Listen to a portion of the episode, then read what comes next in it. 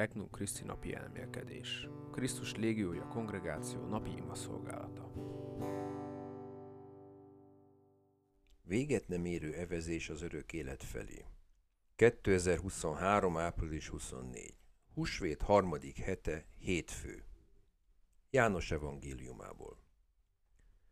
A csodálatos kenyérszaporítás utáni napon a Genezáreti tó túlsó partján maradt népnek eszébe jutott, hogy csak egy bárka volt ott. Tudták, hogy Jézus nem szállt a bárkába tanítványaival, tanítványai ugyanis egyedül hajóztak el. Közben Tibériásból több bárka jött a hely közelébe, ahol az úrtól megáldott kenyeret ették. Amikor tehát a nép nem találta Jézust, sem a tanítványait, bárkába szálltak és elmentek Kafarnaumba, hogy megkeressék Jézust. Amikor a tó túlsó partján megtalálták, megkérdezték tőle. Mester, mikor jöttél ide? Bizony-bizony mondom nektek, felelte Jézus. Nem azért kerestetek, mert csodajeleket láttatok, hanem mert ettetek a kenyérből és jól laktatok. Ne olyan eledelért fáradozzatok, amely megromlik, hanem olyanért, amely megmarad az örök életre. Ezt az emberfia adja nektek. Őt ugyanis az atya igazolta. Erre megkérdezték tőle. Mit tegyünk, hogy Istennek tetsző dolgot cselekedjünk? Istennek azt tetszik, válaszolta Jézus, ha hisztek abban, akit küldött. Bevezető ima. Uram, hiszem, hogy jelen vagy itt, amikor imádságban hozzád fordulok. Benned van bizodalmam, és hiszem, hogy minden kegyelmet megadsz nekem, amire szükségem van.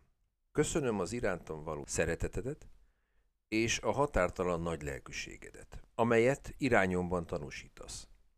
Viszonzásul neked adom életem és szeretetem. Kérés. Uram, segíts, hogy mindig a nagyobb dolgokat keressem, amiket adni akarsz nekem. Emelt fel szívemet és elmémet a világ dolgai fölé, és segíts, hogy mindig csak azt keressem, aminek értékét majd az örökké valóságból is magammal vihetem. Elmélkedés. 1. Kenyérrel vagy kegyelemmel teljes. Néhány televíziós prédikátor a jólét evangéliumát hirdeti, anyagi jólétet és egészséget ígér azoknak, akik Krisztus követőjévé válnak az ő egyházukban.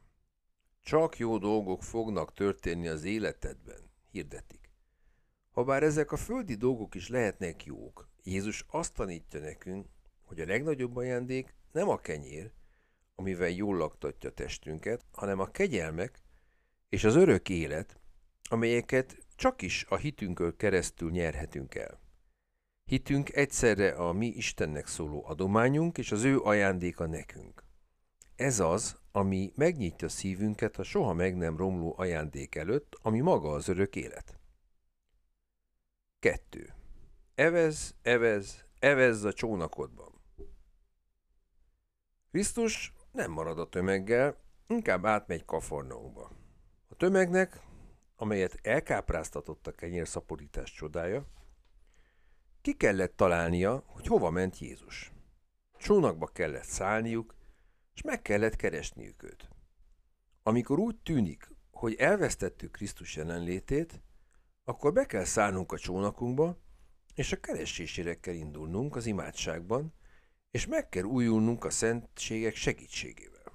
Jézus azt akarja, hogy tettekkel kövessük őt. Ne csak a száraz parton üljünk a csónakunkban, és várjuk, hogy történjen valami, ami közelebb visz minket a vízhez, hanem merjünk az imádság tengerére szállni, és elkezdeni az evezést. 3. Isten műve a mi közreműködésünkkel. Azért hiszünk abban, akit az Isten küldött, mert Isten közreműködött az életünkben, és mi ezt jól használtuk. Ebből jöhetett létre a hit ajándéka. A hit mindenek felett Isten ajándéka számunkra. Ahogyan egy futó attól lesz egyre jobb, hogy minél többet fut, így ahhoz, hogy növekedjen a hitünk, jobban kell hinnünk Isten nagyságában, és abban, hogy ő tudja, miért cselekszik az életünkben. Csak ezután kaphatjuk meg a nagyobb hit ajándékát. Beszélgetés Krisztussal. Uram, én nem csak az evilági élményeket szeretném keresni, hanem a megváltás kegyelmében szeretném a boldogságomat meglelni, ami a hitből származik. Hiszek, segíts hitetlenségemen. Mutasd meg, hogy mi az, amit meg kell tennem ahhoz, hogy kövesselek téged. Mutasd meg nekem az utat, és segíts, hogy végig tudjam járni. Elhatározás.